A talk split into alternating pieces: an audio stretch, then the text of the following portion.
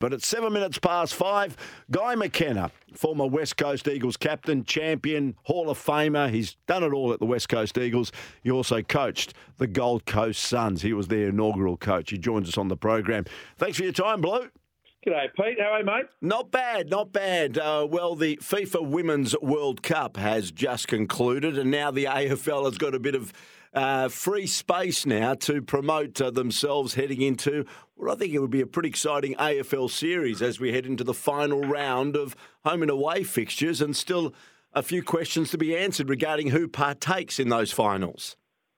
Well, yeah, and who plays who? Because I think it's like the top three play the bottom um, sort of five or six, seven, and eight side as well. So it's all uh, it's almost like a preview for the final. So yeah, I mean things potentially could change. I don't think, I, honestly, looking at the fixture, I don't think a lot will change. Maybe some percentage and if there is an upset or um, along the way. But um, but yeah, it's going to be a, a, yeah. There's certainly some sides are going to be doing some uh, touching and feeling of a potential opponent in the first week of the finals, which. Uh, makes for good viewing. Yeah, good to see your former club, the West Coast Eagles, uh, surprise a few people with their victory on the weekend.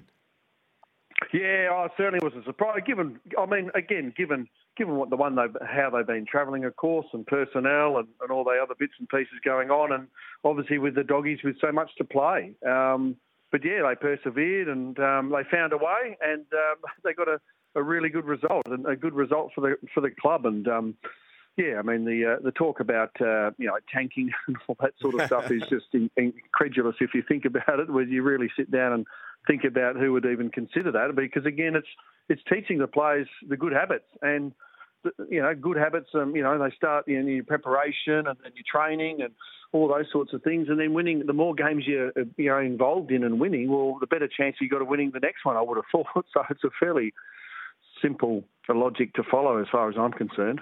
I'll come back at the end of the chat and just ask you a couple of questions about the coach Adam Simpson and how you think he's handled it. But speaking of coaches, today Damien Hardwick probably the AFL's worst kept secret in recent times, was announced as the new coach of the Gold Coast Suns for the next six years, which is a pretty good tenure. Uh, they even flew to Milan to have a chat to him while he was holidaying there in Italy. Now, of course, you coached the Gold Coast Suns from 2011 to 2014, and many people have said a lot about a national team coming out of that part of Australia. What was your experiences about you know, coaching at the Gold Coast, knowing that it wasn't really like Melbourne AFL centric? Oh yeah, and that's you know given given the results on the field, mate, and it wasn't to the players' detriment, but we certainly had to spend a lot of time off the field in, in you know engaging our environment and our community because yeah, that we weren't we, we all understood we weren't going to not that it was a plan not to be so successful. Of course, we wanted to be successful, and of course, we wanted to win every game. But we knew how difficult that was going to be based on history of young sides playing up against old sides. So, yeah, so um, unbeknownst, and hopefully the AFL, um, hopefully it's been seven years since I've retired, 2040. Oh, it is too, well and truly. Yeah. Hopefully that's a moratorium on it because um, unbeknownst to the players, and the players were fantastic, mind you, but still, we had a big playing list of 53, but back then, um, I think the players had to do two and a half thousand hours of uh, community time. And even the uh, the great Gary Ablett and all our leaders, Nathan Bock, um, Michael Rischitelli, Jarrod Harbrow, Campbell Brown, Joshy Fraser, all those boys, um, uh, unbeknownst to them, we just did it because that's what we had to do, and they were fantastic. They did that. Not, not, we did not get one complaint, nor they knew that we were spending five. Five, they were spending five thousand hours in the community. Um, and it was sort of um, an unwritten sort of secret amongst the uh, admin and football staff because um, that's what we had to do. We had to press the flesh um, and get out and see the people. I think the the well-established clubs that have, have got big fan bases, won uh, premierships and all that sort of stuff, totally understand that the fans will come to them, whereas we had to.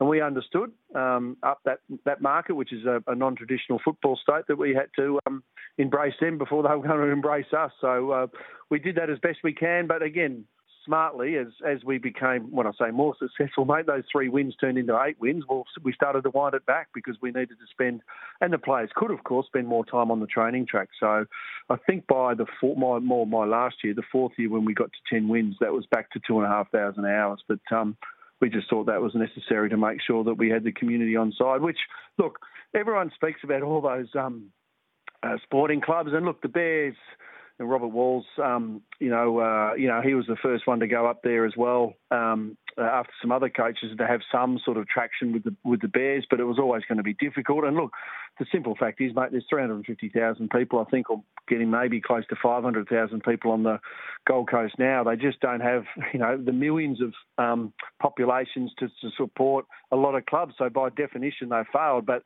because of the weight of the AFL, it's certainly going to be a, a success. Uh, and obviously, with the appointment today, um, we're not say fast track it, but it was certainly going to help, um, you know, the club get some um, validity amongst the community because now there's a premiership coach coaching the Gold Coast. Yeah, but saying that, there's no guarantees, is there, Bluey? Because as you said in your final year, there were 10 wins, 12 losses, very similar to what roughly they're at at the moment. That was 2014, and they decided to move away from Guy McKenna because they didn't play finals in the first four years. They haven't played finals yet, and we're now heading into 2024 next year. There's no guarantees, is there?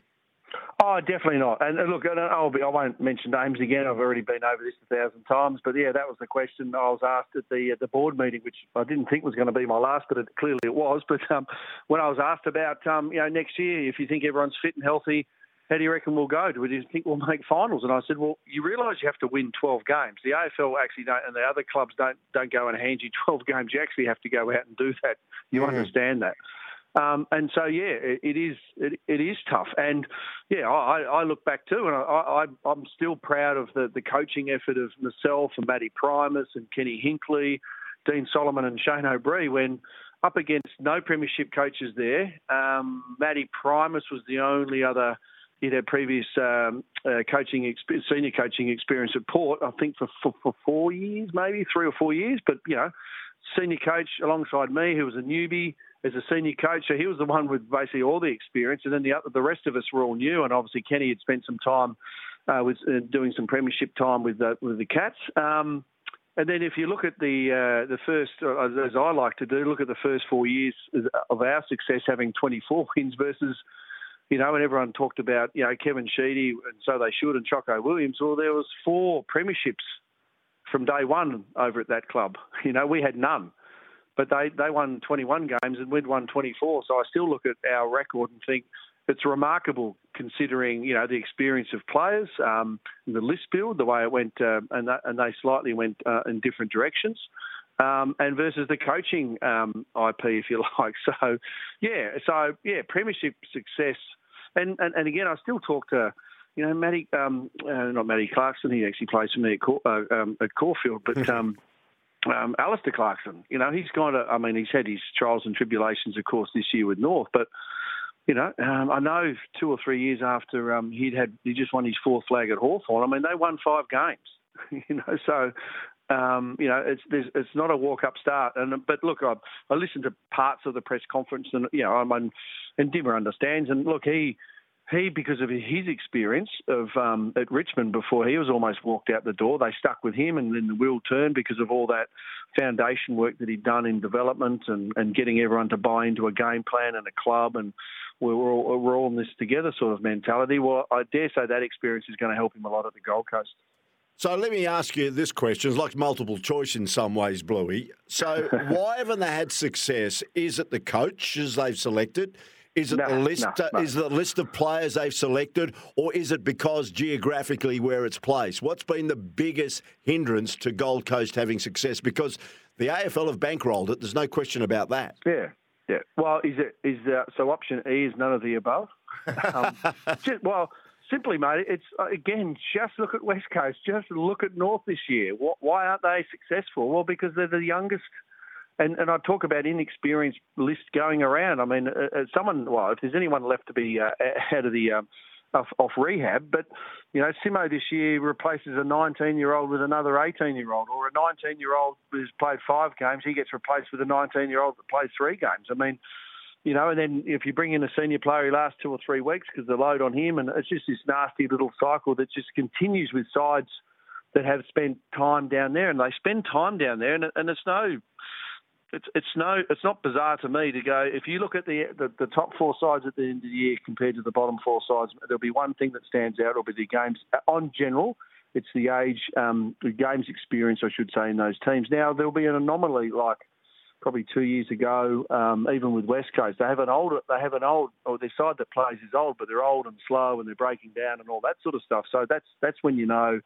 you need to start pulling the ripcord and get a bit parachute out because the land is it's going to be really hard, and and that, and that's what they found out. And they're they're not the first club to go through that. We've seen some other really experienced sides that have been backed in. They get over the hill, and then all of a sudden you're left with ten or twelve senior players, and you just don't you just don't recruit that many or draft that many in a in an off season. So you hang you're forced to hang on to it because you've you've hung on to it in the first place. So yeah, E is my answer because Gold Coast just hasn't got old yet. I mean, even in my fourth year, the second last game we played Essendon, and my media manager came up and said, "Oh, Bluey, as far as experience goes, do you realise this is your least experienced team as far as um, games played?" I said, "What? We couldn't be." I mean, you know, David Swallow's now playing his 60th or 70th game. In, his, in, our first game, though, he, he was playing his first. We had 15 debutants that year. You, you can't be right, but he was. So we spent four years in the AFL, but David Swallow moved from you know one game to to 70 odd. Um, you know, Sam Day had, had done the same. Tom Lynch had done the done the same. Um, Dion Presty had done that. We put 60 or 70 games into these kids, so hence the reason we've gone from three wins to eight wins. It wasn't wasn't like rocket science here. Um, yeah. And but and then all of a sudden they did another. The coach went and Rocket came in and they had another appeal back and they got young again. And so they've always been young. And just but again now, just as they're starting to get old, so Dimmer's timed his run uh, beautifully in my my humble opinion because they're they're right. They, the ingredients are all there. Um, they still they still need to get in the mixing bowl and mix it all together, and they still need to stick it in the oven. So, as you said, Pete, there's it's not it's not like uh, Dimmer's going to click his fingers and they're just going to um, you know bounce into the finals next year. They're, they're a good chance because they they were a silly chance to make it up until about a couple of weeks ago, so they haven't been far off. Yeah. Um, so they're a lot better primed now certainly as Rocket uh, when he took over from me, and, and even when um, you know Dewey took over from Rocket. So I mean, of all the comings of coaches, this is probably the best one. And again, you know, some of those players now, um, and they're in those facilities, they're new facilities, new environments. Um, well, I want to say new, but they're all comfortable in them now. I mean, you know, a couple of years back, they were new for Dewey and, and the players because, you know, from the Commonwealth Games and all that sort of stuff. But now everyone's had some time in there. They're all settled, like your, your own home you build and buy you know, cracks and groans and all that sort of stuff. But six months in, you're all used to all that sort of stuff. And I think the players um, now, and again, Dewey didn't have it. Uh, I certainly didn't have it. Rocket didn't have it either. But you know, you're, you're going to get a coach that's got premiership success. He's obviously dealt with a lot of managers. So all of a sudden, when I say the go home clause, it's just very easy for a manager to say, well, don't you want to go and play for a, or go and play back home, or two, go and play for a premiership coach? He knows what he's doing.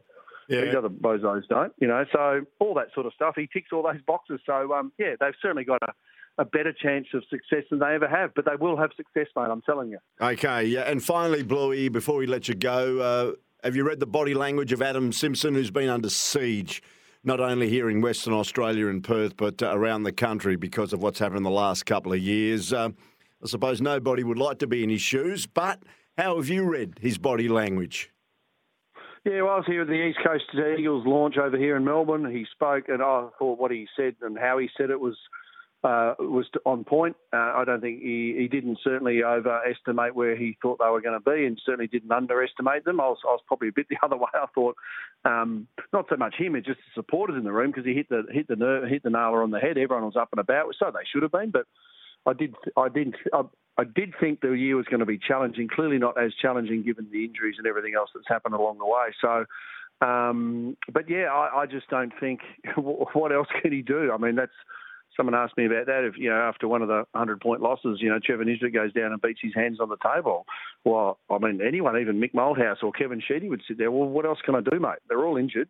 I've got no one else to replace them with. What more can you? You want me to play the backs as forwards and the forwards as backs and turn the in, uh, mids inside out. I just don't know what else he could have done. So it's really it's really up to him what he. But I hear.